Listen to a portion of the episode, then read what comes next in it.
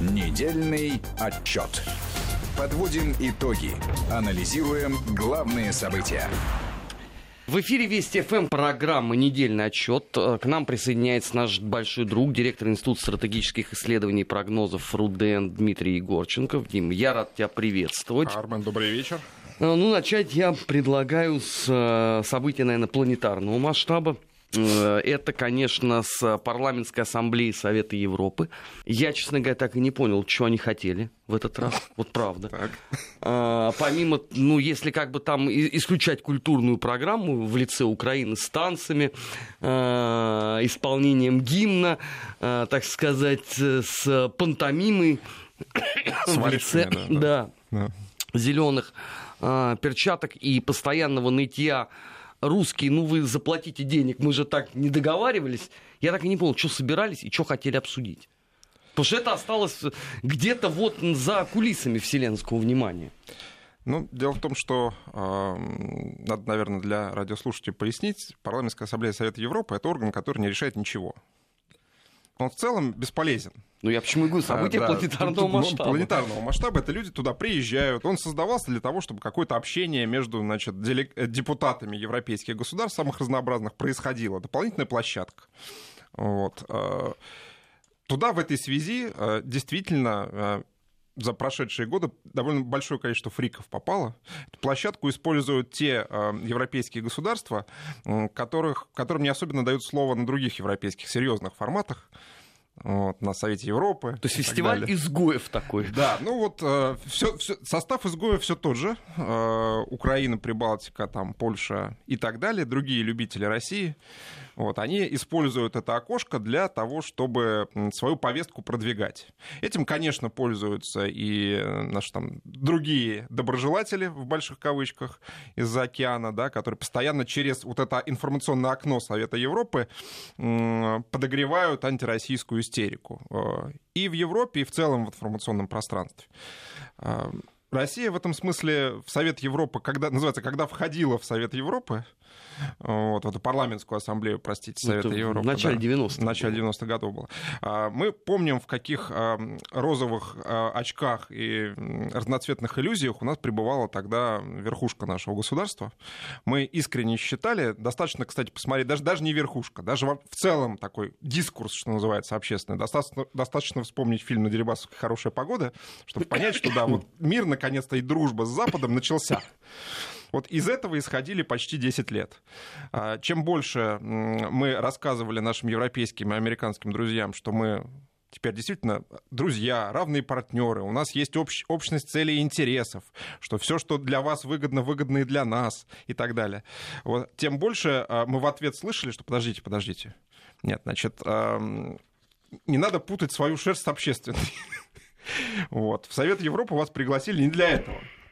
Вот. Э, закончилось все плохо. Закончилось все тем, что мы фактически оказались лишенными права голоса. В 2014, 2014 уже. уже году. Вот. При этом оказались обязанными все же платить членские взносы. Притом довольно серьезные, по-моему, там около 10% общего бюджета. Там, по-моему, 4, что ли, миллиона в год это да, должны. Да, ну, ну, ну, вот на, на все это развлечение, да, еще банкет. Да. То есть получилась э, ситуация абсолютно шизофреническая. Ты приезжаешь на собрание, платишь деньги за участие, на собрании выступать тебе не дают, участвовать в выборах а, различных европейских органов тебе не дают, ну, например, Европейский суд прав человека, да, судей. Который нас особенно любит. Который нас особенно любит, да, и без а, голоса России там уже поизбирали это приличное количество судей. Вот. И, и собственно, все. И, а общение там тоже не складывается, я так понимаю, между нашими депутатами и депутатами, которые приезжают туда, именно на парламентскую Потому что там ассамблею. отпетый такой контингент. Отпетый контингент. При всем при том, что параллельным курсом идет вполне себе нормальное межпарламентское общение и сотрудничество. А, все теми же европейскими государствами у нас. Там у нас плохо все, если я так понимаю правильно, только с британским парламентом, который отказывается на любые э, идти контакты, договоренности, совещания и так далее. Все остальные нормально, идет нормальная работа. Приезжают сюда парламентарии, ездят наши парламентарии туда. Вот. Все это сегодня просто Володин сказал, mm-hmm. может быть, э, если пойдет такими темпами дальше, может быть, вообще надо покинуть Совет Европы. Ну, мягко говоря, э, мысль эта посещает уже очень многих последние года три как минимум. Потому что вопрос, э, должны ли мы ездить и слушать вот эту вот сич бесконечную, ну, уже не первый раз встает. Да, это, простите, какой-то мазохизм называется. Ты приезжаешь, тебя там порят и отправляют назад. Ты за это платишь. Ну, кому-то нравится. Многие привыкли. Нет, ну мы сейчас? Не, мы, мы сейчас не платим, и теперь они требуют, чтобы мы... Да. Если мы уже не хотим ездить, черт с вами, вы хотя бы оплачиваете. Мне особенно понравилась формулировка, что из-за того, что э, русские не приезжают, не получается кворум в ряде министерств в этом ПАСЕ, но это бог бы с ним. У нас бюджет дырявый. Поэтому они, пожалуйста, могут не приезжать, но пускай они оплачивают все это удовольствие. То есть вот это я не понял вообще формулировку. Мы вас никуда не пускаем, мы угу. вас нигде не ждем, но вы, пожалуйста, деньги занесите. Вот это как-то несколько подмывает вообще. Ну, нормальная, нормальная, вполне себе такая постмодернистская современная ну, логика. Пусть да. с Украины возьмут. В конце концов, за э, бесплатные э, шоу-программы один раз можно и заплатить. Тем более Украина там какую кипучую деятельность на этой неделе развела. Нашла, э, помимо того, что там 13 э, фриков с Украины приехало, они же еще 12 нашли для подписания совместной декларации о том, что им должны выдать средства химзащиты. 25 человек удивительных в одном месте. Ну, это к вопросу о том, что люди занимаются на этой площадке а, либо а самопиаром, либо б отработкой совершенно понятных там грантов на э, антироссийскую пропаганду. А, либо вообще такую корневую русофобию, совершенно неважно, которые приходят по разным, по, по разным линиям, по разным направлениям.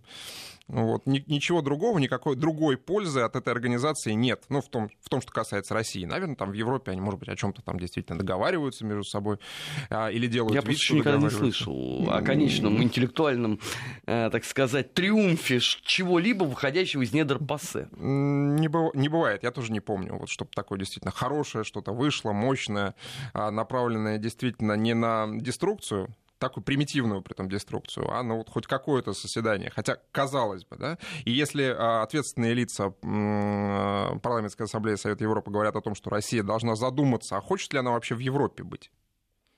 А нас, я стесняюсь спросить, географически куда сейчас потеснят? Напрямую увязывая членство в ПАСЕ с членством, ну, как бы, в нахождении, с нахождением России в Европе. А, это... То есть, если мы, условно, не хотим быть в ПАСЕ, а вот эта вот часть Восточной Европы будет заканчиваться где? На границе э, Белоруссии и России?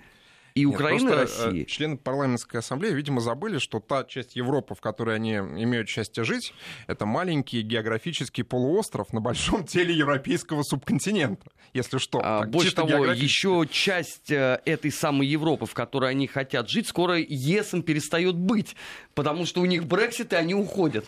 Они вообще возвращаются на исходные. Спасибо, называется, спасибо, мы пошли. А, другой вопрос, зачем они уходят, но, кстати, британская эта история, она остается. Англичане продолжают подогревать э, все эти конфликтные э, взаимодействия э, Европы с Россией, Европы с Ираном и так далее. То есть как троянским конем, давайте будем откровенны, американским таким, североатлантическим троянским конем Великобритания была на территории Европы, так она и остается им. И даже Брексит ничего в этом смысле не поменяет. Но почему он должен менять?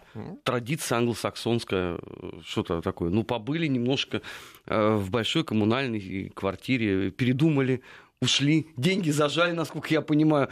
Э, как, как, как вообще вот смотреть ленту, э, Европейский банк реконструкции и развития, видимо, так на бабах с этими 20 там, миллиардами остался. Потому что Британия же ничего не порит уже по этой теме. Если там сначала было хоть какое-то заявление Мэй, ну мы там подумаем, мы рассмотрим, может быть, то сейчас уже все. Всем спасибо. Видимо, Великобритания сама до сих пор не определилась. Вот те э, невнятные заявления э, Мэй по поводу вообще перспектив Брексита, как это будет осуществляться, в каком режиме. То есть он, очевидно, будет, но на каких условиях непонятно. То мы останемся в таможенном союзе европейском, то мы, может быть, не останемся. Как мы это будем делать? То ли она не получила финальных указаний еще? Ну, а, пора бы. Пора бы уже. Ну. Осталось сколько? Пять месяцев. Ну, просто те, кто дает финальные указания, они заняты. У них выборы в ноябре. Им не до этого. Сейчас выборы пройдут. Сейчас об этом указания. отдельно поговорим. Будут указания. Вот, поэтому здесь просто чисто такая управле... управленческий коллапс. случился. А что, сама э, госпожа премьер-министр не может э, проявить рвение, взять инициативу в свои мозолистые руки, натруженные британской конституцией делом Скрипалей? Что это за такой конформизм нарисовался в 2018 году? Ну, видимо, дело в том, что рейтинги самой госпожи Мэй эм, стремительно стремятся, простите за повтор, эм, куда-то в район Плинтуса, туда вниз. А, ее внутренняя ситуация не вполне очевидна, и, собственно, ее же соратники по партии активно ее критикуют, не говоря уже о конкурентах. А, разговор о том, что, может быть, она и уже пора бы ей уже немножко и а, домой. Домой уже хватит. Уже хватит, уже, может быть, кого-то другого. Ну, я надеюсь, не Бориса. Да нет, я думаю, что Бориса вряд ли. Вот. Но э, суть, суть в том, что э, пока ситуация, развивающаяся вокруг Брексита, она плоха, это такой ну, цунгцванг. Во всех смыслах плохо. И так плохо, и так хорошо, и, и так нехорошо. Да? И э, мне так кажется, что изначально-то Брексит, в общем, сама идея Брексита планировалась как инструмент давления на Россию. На, на Россию, на Европу. А потом случайно оказалось, что результаты выборов вот такие. Да? И что с этим делать, никто не понимает. Ладно, о направляющей э, руке э, для госпожи Мэй, то есть о Соединенных Штатах. Э, ну, два э, новостных повода, которые меня, конечно, сильно порадовали. Во-первых, администрация Фейсбука сделала заявление о том, что подавляющее большинство вот тех самых ботов, которые были политически активные, они оказались не русскими. Они все оказались американцами. Угу. Их вычислили. А второй момент, э, тут Болтон же сказал о том, что вот на эту минуту пока нету данных о том, что Россия вторгается в промежуточные выборы э, в Конгресс, которые будут в ноябре. Я так хотел бы напомнить, конечно, что нам один из э, пакетов санкций влупили как раз за вмешательство вот в эти самые выборы. Да, предстоящие. Причем не просто 2018, но даже 2020. Там же этот деятель Грэм, еще на тот момент живой Маккейн успели весной сделать заявление, что вплоть до 2020 года Америка не защищена от русского вторжения в выборы. А теперь вдруг как-то получается, что тут не мы, и тут тоже не мы. А, ложечки нашлись. Там а... просто поменялась генеральная линия немножко. Чуть-чуть Теп... она трансформировалась. Теперь во что? А, теперь не мы, теперь Китай. Теперь Китай основной, значит, закопёрщик а вмешательства.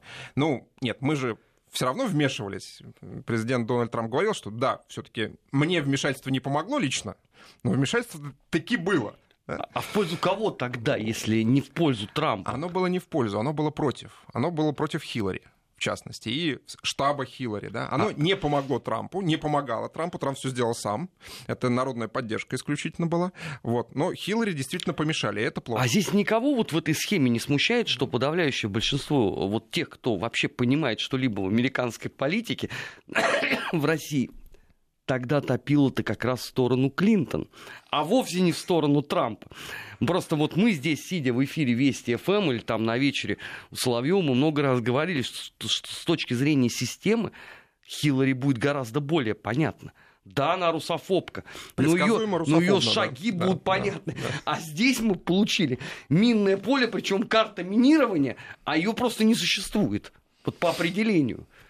Ну, здесь довольно простая увязка. А, тему с вмешательством запустили все же, конечно, демократы американские. Прежде всего, они ее продвигали активно, и они за нее топили, уж простите за сленг, а, как раз а, по итогам своего проигрыша, для них неожиданного.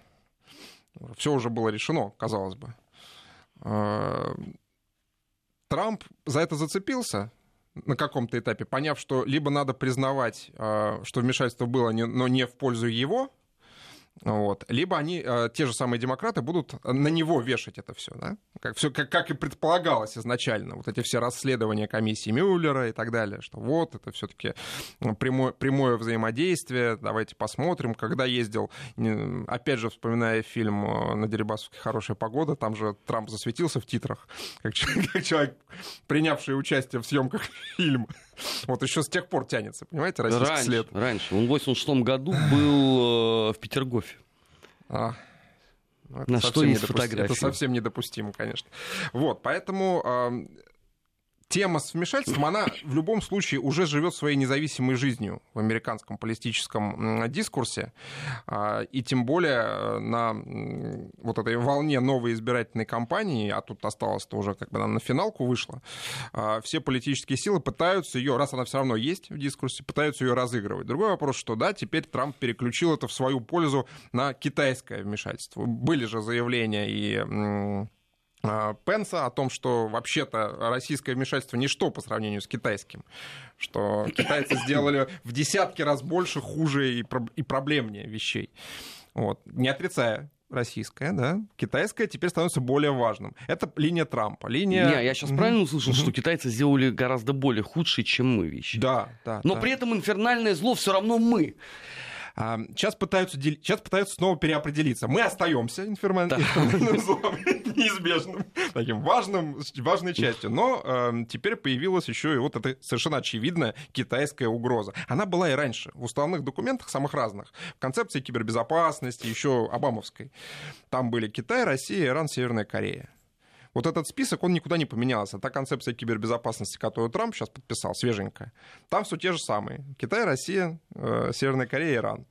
Вот. Ну, приятная стабильность. Да, притом это а, опасность, исходящая э, от этих четырех государств, она не только в прямом вмешательстве в выборы происходит, она происходит в вмешательстве вообще в э, идею Запада, да, они это четко совершенно показывают, идею западного свободного мира, А, потому что все эти, ты удивишься, э, все эти четыре э, страны, как пишут нам э, представители National Endowment for Democracy, Национального фонда в поддержку демократии, прекрасная организация, запрещенная Одна из в России. любимых наших. Вот, она признана нежелательной на территории Российской Федерации. А, Вот все эти четыре государства, они постоянно находятся между собой в общении, в каноническом, видимо. В евхаристическом, как минимум. Как минимум, да. Обмениваются, значит, ну, почему? Потому что мир разделен на демократии и антидемократические силы, не демократические. То есть вот это четыре, это не Не демократично. демократические, но при этом эти недемократические силы между собой кооперируются в плане информационной политики, в плане кибервмешательств. Вот, они создают а, авторитарные ноу-хау вмешательств. Ну, например, спутник небезызвестный тебе. а, Russia Today, китайская CCTV, иранская ИРИ и так далее. Вот они все между собой обмениваются трафиками, значит, они пытаются все это вбрасывать на американский рынок, работают в соцсетях в американских, в том числе. А, Бог с ним, бог с ним, что действительно все сейчас хорошо осознают, что вообще-то те блоги, вот то, то, с чего ты начал, те блоги, которые действительно что-то говорили, они были либо американские, либо м, а, через не- некоторое количество прокладок выходили на совершенно очевидную британскую фирму политтехнологическую, которая работала. Ну, она осваивала Да. грант. Ну, что Да, здесь? ну, да, которая осваивала Нормальная практика. Ну, что, ребята работали, а а виноваты теперь э, китайцы и мы, соответственно. Да, ну мы, да, ну как бы Иран не, не- не настолько продвинут, а вот китайцы и Ро- и Россия это страшная сила. Ну, хорошо, а, у них к выборам сейчас, я надеюсь, все готово? То есть э, я почему спрашиваю? А, Тут же на этой неделе стало э, известно, что, возможно, будет встреча Путина с Трампом а, во время следующего арктического форума. Но это уже февраль э, 2019 Мгм. года. Я надеюсь, что это хотя бы они не будут рассматривать как э, наглое и дерзкое вмешательство в выборную технологию. Ну, я думаю, что как-то переиграют это более красиво. Болтон собирается в очередной раз тоже приехать а, пообсуждать российско-американские отношения. Все-таки потихонечку начинает двигаться и, что называется, контакты на экспертном уровне. Они начи- Их количество начинает увеличиваться. Американцы перестали ставить ну, стопроцентный блок на эту работу. Потому что раньше это вообще было невозможно представить себе там, полтора года назад, два. До, сме- до смешного, а, когда люди, не связанные с политикой, но связанные с образованием, да, с культурой, не могли приехать в Россию по приглашению. Ну да, там Да, потому что их университеты им говорили, что сейчас не время, не нужно приезжать в Россию. я так книжку, кстати, так и не получил. Вот. одного профессора, который много ссылался на мою, в свою очередь, на монографию, по той лишь причине, что сказали, не надо. Не надо передавать в Россию. В, в электронном виде пусть купят э, в Гугле, и все нормально. Вот, это было, да, это было вот прям мейнстримом. Сейчас стало попроще. Потихоньку стало это все налаживаться, пошли контакты, начались какие-то хотя бы там конференции в Штатах, конференции здесь. Э, такие чисто мягкосиловые да, инструменты э, взаимодействия начали работать. Ну, слава богу. А, но все в значительной степени будет зависеть от того, как пройдут выборы конечно. Какие результаты, насколько убедительно там, Китай ну. сорвет их. Вот сейчас хорошо, да? Насколько убедительно Китай не даст провести выборы достойно. Потому что, когда мы, насколько я понимаю, кто бы не победил, в любом случае уже вмешательство обозначено. Что здесь как бы, а, стесняться? А, вмешательство обозначено. Законопроекты написаны санкционные и для России, и для Китая. Их осталось только, знаете, отправить кнопку «Send», нажать, и все. Ну, за этим дело, я думаю, что не станет. Литси Грэм mm-hmm. соберет очередную пресс-конференцию, скажет, вот, я же предупреждал еще когда. Mm-hmm. Вот. Кстати, у меня уже все готово, да, кнопка send. Мы, мы даже не сомневались в этом.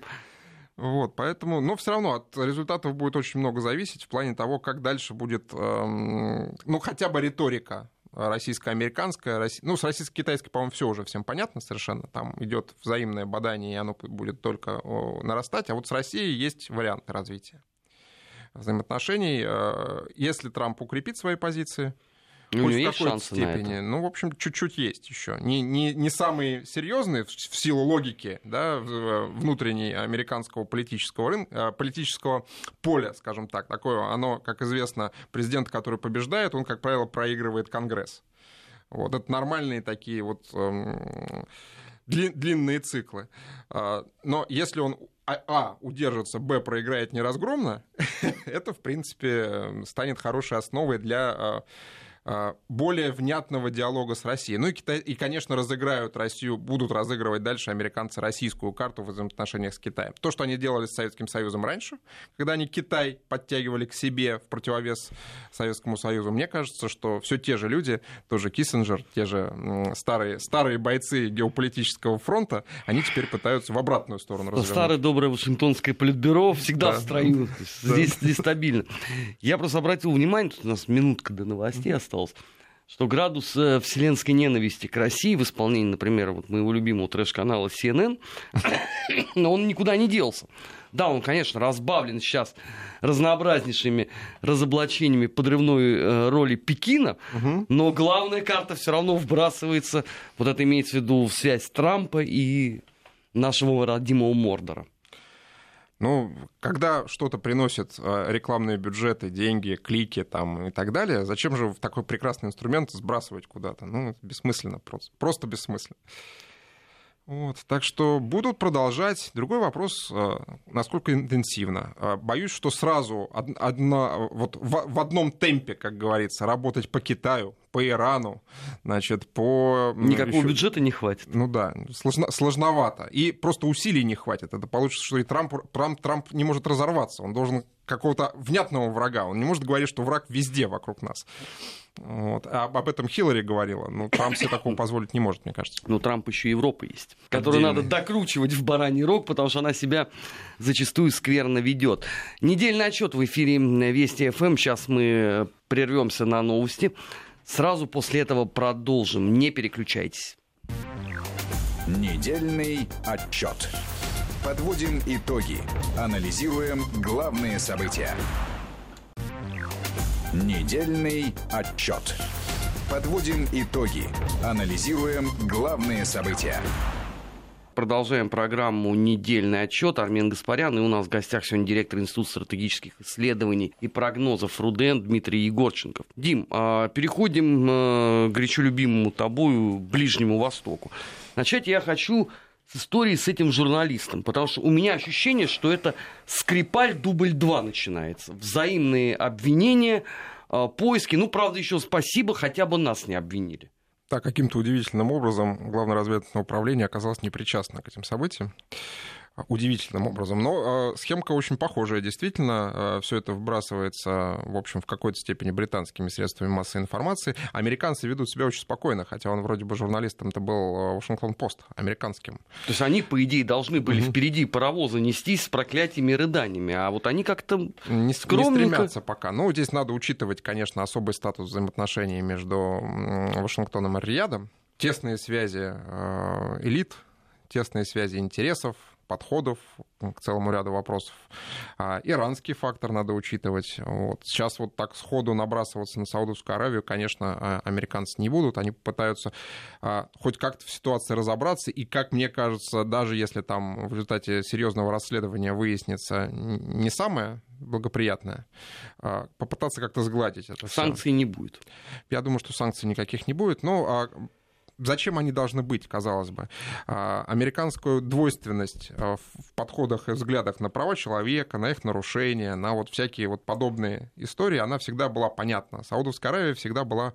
А, я сейчас не говорю, плохо это или хорошо, я просто констатирую факт. Несколько на особенном счету. Казалось бы, э, предъявить Саудовской Аравии можно было многое по правам человека. Это и эм, по женщинам, да, и по представителям нетрадиционной ориентации, вот, и по политической системе в целом, а, и по положению христиан, например, которым, ну да, там сейчас подвижки некоторые идут, например, христиане не могут свободно вероисповедание свое как-то а, реализовать на территории Саудовской Аравии. Ну, если я правильно помню, вы говорили об этом вот буквально недавно. Да, в прошлом часе. Да, да, да, да вот. Поэтому, да, американцы будут очень а, аккуратно смотреть за развитием событий. А третий фактор здесь Турция. А, пока, конечно, это тоже сообщение BBC в значительной степени, но якобы у турецких спецслужб есть информация о том, что именно произошло а, с этим саудовским гражданином, американским журналистом, который, если кто-то пропустил, напомним, вошел в здание консульства и не вышел из него вот, до сих пор. Консульство не России, так уточняем да, сразу. Саудовской Аравии. Консул Саудовской Аравии. Он зашел с тем, чтобы эм, изменить свой статус э, гражданский, что называется. Он развестись хотел, строго говоря, чтобы в Турции жениться снова. Вот. И после чего человек пропал. И, насколько я понимаю, тревогу подняла девушка как раз, которая его ожидала у входа э, в саудовское консульство, чтобы, видимо, потом поехать как раз уже жениться. Ситуация страшная. Вот. До сих пор человек не найден. Саудовские власти официально говорят, что он э, зашел и вышел через черный ход. И как бы. Ну, дело вкуса, да, в общем. Кто-то заходит через главные двери, а выходит через черный ход. Ну, бывает, наверное, такое. Но, правда, не появился после этого. А, и камеры тоже не работали, камеры, да? Не, нет, непонятно совершенно. Ни, никто не видел вышел через черный ход, но никто не видел. Это такой как. филиал Украины, где никогда не работает мобильная связь и не работает ни одна камера. Опять же, мне здесь сейчас сложно какую-то более-менее внятную информацию. Мы опираемся на э, британскую, в основном британскую прессу сейчас, когда говорим. А, британцы утверждают, что у турецких а, спецслужб есть четкие записи, а, если не видео, то, по крайней мере, аудио того, что происходило в консульстве. И что турецкие спецслужбы пока не спешат это все дело обнародовать. А, мотивация якобы, чтобы не, скрывать, не, палить свои методы работы, вот, по иностранным представительствам. Но не знаю, насколько это объективно, честно говоря. А, смысл в том, что а, версия о том, что журналист был убит, расчленен и вывезен за территорию, она пока основная, вот именно в западных средствах массовой информации. А, притом там фигурируют периодически очень странные подробности о том, что были, были представители Саудовской Аравии, вот не, не из числа сотрудников консульства на территории, вот, которые потом спешно двумя самолетами покинули э, территорию Турции. Вот. Человек писал э, действительно довольно жесткие вещи в отношении действующего в Саудовской Аравии в целом режима, назовем это так, опять же, не ругаясь, а просто, да. Вот. В порядке констатации. В порядке, в порядке констатации, да. Ничего запредельного, впрочем, но, тем не менее, был таким последовательным критиком а, действующих в стране а, правил, норм а, и фамилии королевской. Посмотрим, как это все будет развиваться. У Соединенных Штатов какая-то, в общем, недобрая концовка недели вышла. Ну, во-первых, с этими фосфорными боеприпасами. Угу. Теперь, видимо, предстоит все-таки признать то, о чем и до этого многократно говорили, и не только, кстати, применительно к Сирии.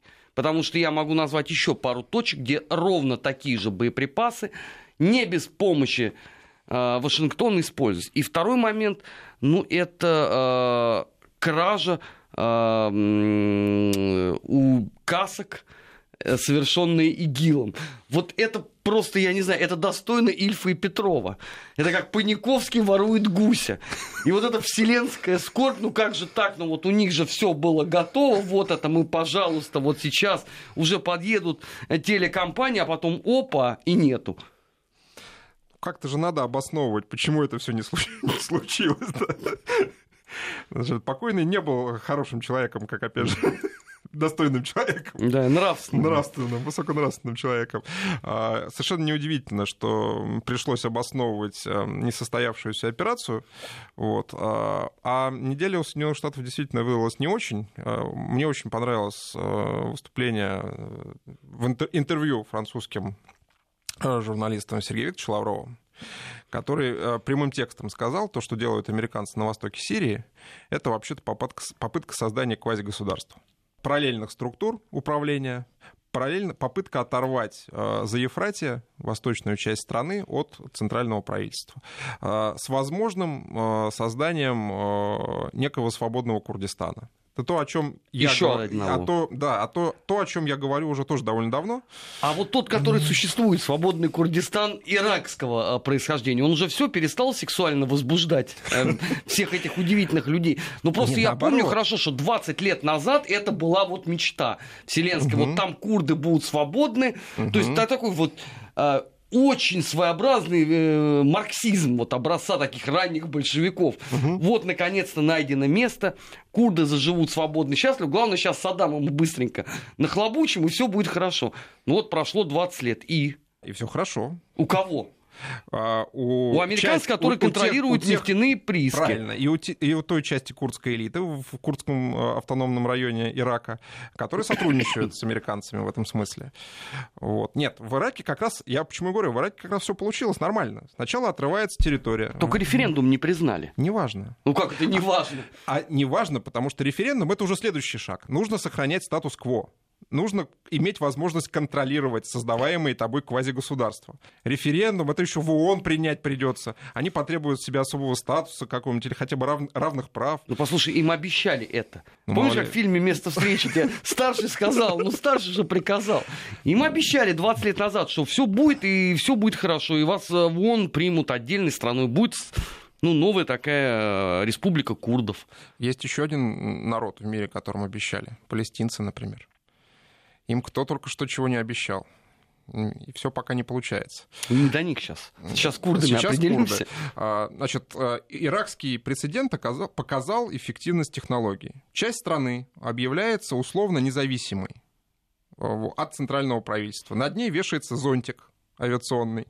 Туда постепенно заходят э, американские западные, или там любые западные компании в данном случае. Да?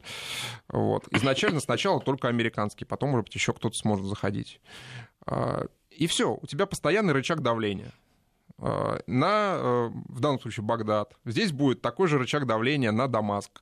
Э, ты будешь постоянно через внутриполитик... Тебе не надо создавать независимое государство, потому что тогда ты перестанешь иметь возможность контролировать происходящие события в старой столице, что называется. Вот. Сейчас иракский Курдистан автономный, да, он вполне себе серьезный игрок во внутри иракских политических раскладах с понятной совершенно коннотацией. Вот ровно такую же штуку хотят провернуть э, в Сирии, как мне представляется.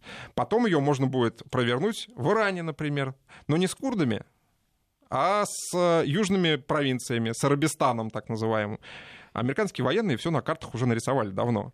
И востоковеды. Так там из Турции можно провернуть. А это следующий С теми ход, же да, самыми да. Э, Турция это очень хорошо понимает, да.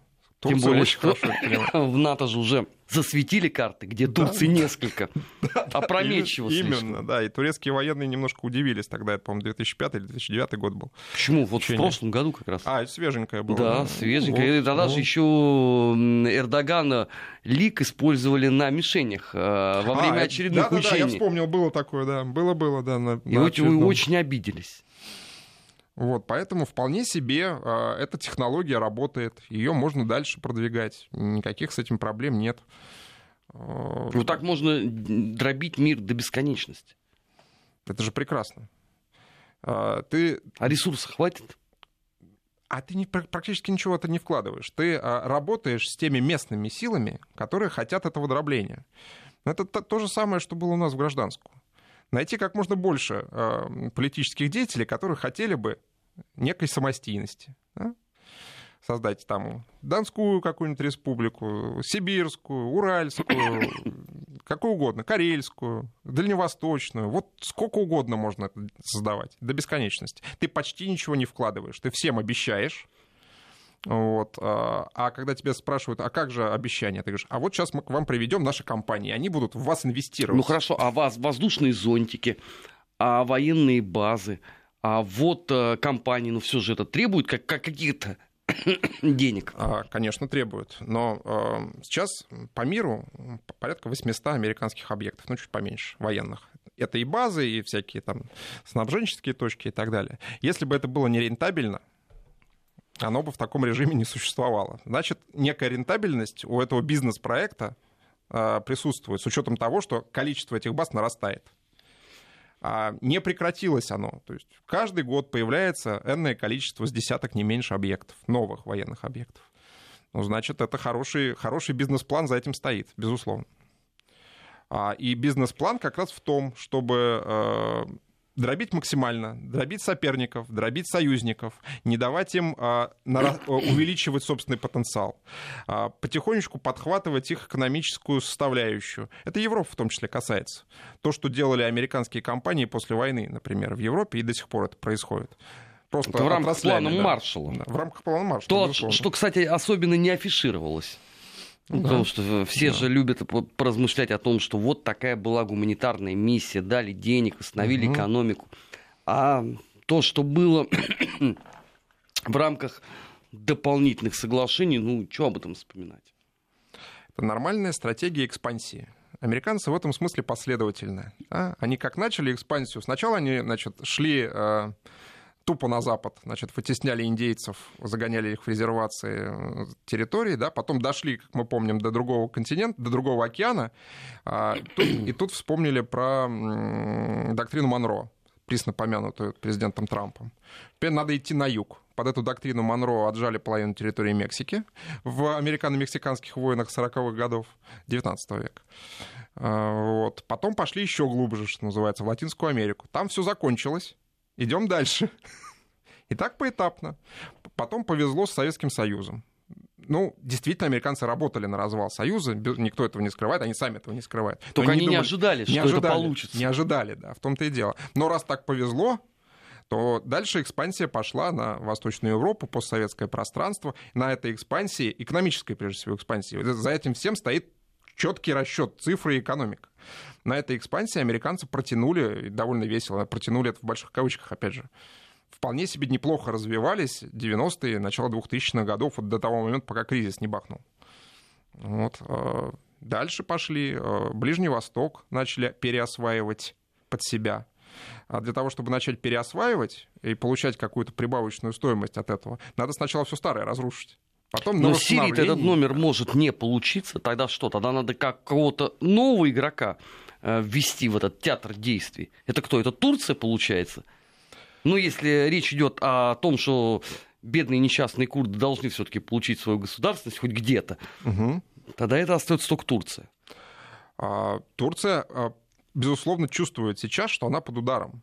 А, все поведение и все вот это довольно нервное ерзание, я здесь не хочу обидеть наших турецких друзей, вот, а, политической попытки с Европой договориться, попытки с Россией договориться, укрепить взаимодействие, с Китаем, еще с кем-то, да, с американцами не портить отношения, пытаться как-то усилиться неожиданно там за, из, из неожиданных источников, например, там прямая торговля э, без использования доллара с Африкой, да, а, которую Эрдоган сейчас объявил. А, все это попытка вырваться, да, вырваться из той удавки, которая, которую американцы накидывают, в том числе и на Турцию. А это возможно вообще вырваться из этого двойного капкана?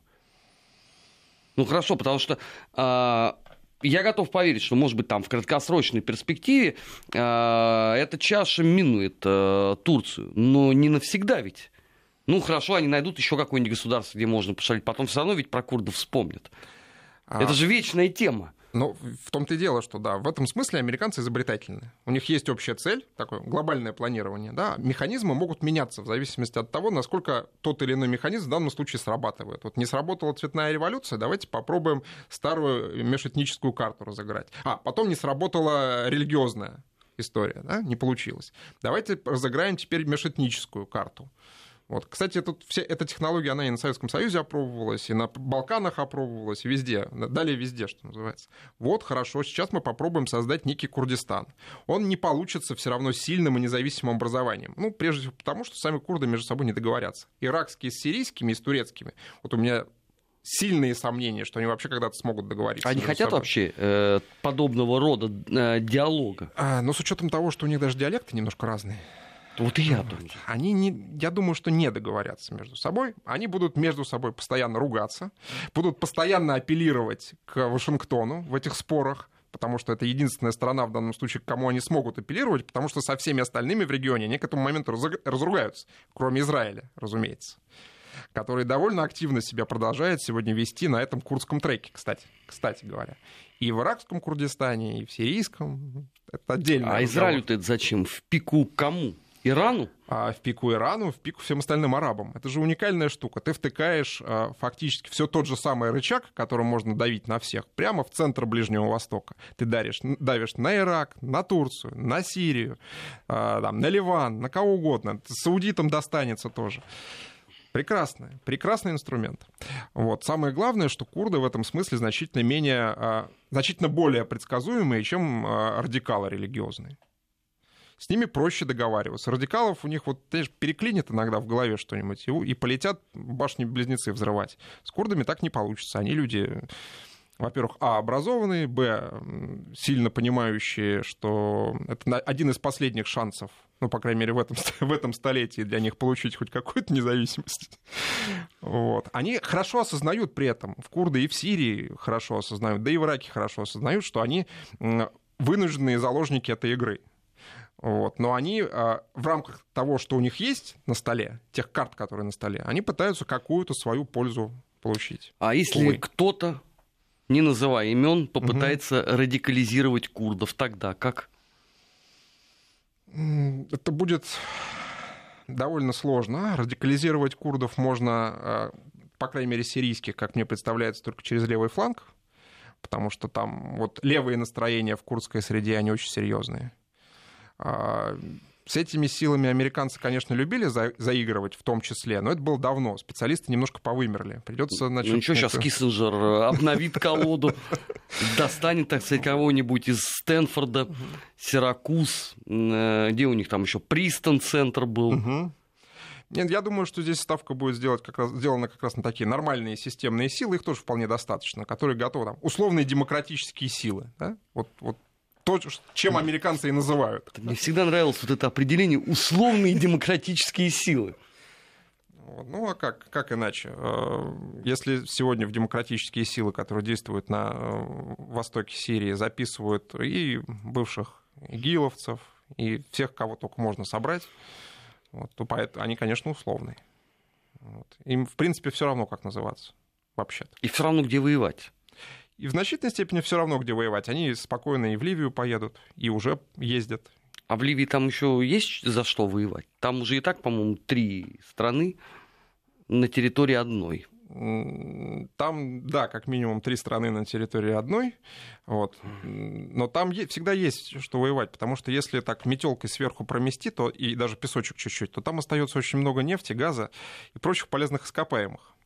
Не говоря уже о том, что там серьезные логистические потоки, там э, миграционные потоки, там завязки на криминал и на, и на прочие вещи, как любопытно там, да, итальян... были сообщения прекрасные о том, что Коза Ностра итальянская работает с, сирийск... с Ливией как раз по перевозке беженцев туда и памятников культуры обратно, и вот такая там хоп-хоп. Ну, и оружие. Ну, нормально. Да, нормальная работа. Вот, поэтому нет.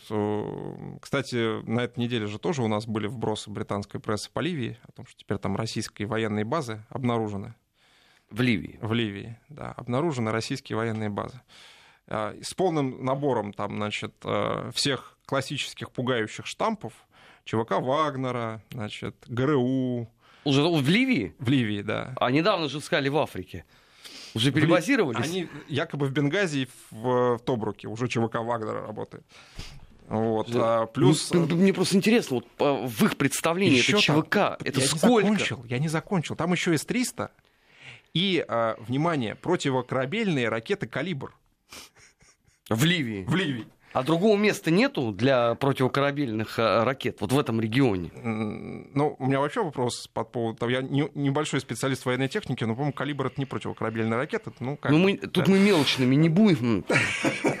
Здесь Нет, главное... но британская пресса пишет же очень четко и понятно, зачем это нужно. Для того, чтобы давить на Европу потоками беженцев и отключением Европы от энергетических поставок из Африки. А, соответственно, дальше Европа вынуждена будет работать только с Россией. Все же план сошелся. В общем, это вестник э, всемирной психиатрии. Э, выездное заседание, э, октябрь 2018 года. Дим, у Стругацких было творчество душевнобольных. Да, Дим, спасибо огромное, что пришел э, к нам сегодня. Напоминаю, что в гостях у недельного отчета был директор Института стратегических исследований и прогнозов РУДН Дмитрий Егорченков. Вас ждут впереди новости, не переключайтесь. Недельный отчет. Подводим итоги. Анализируем главные события.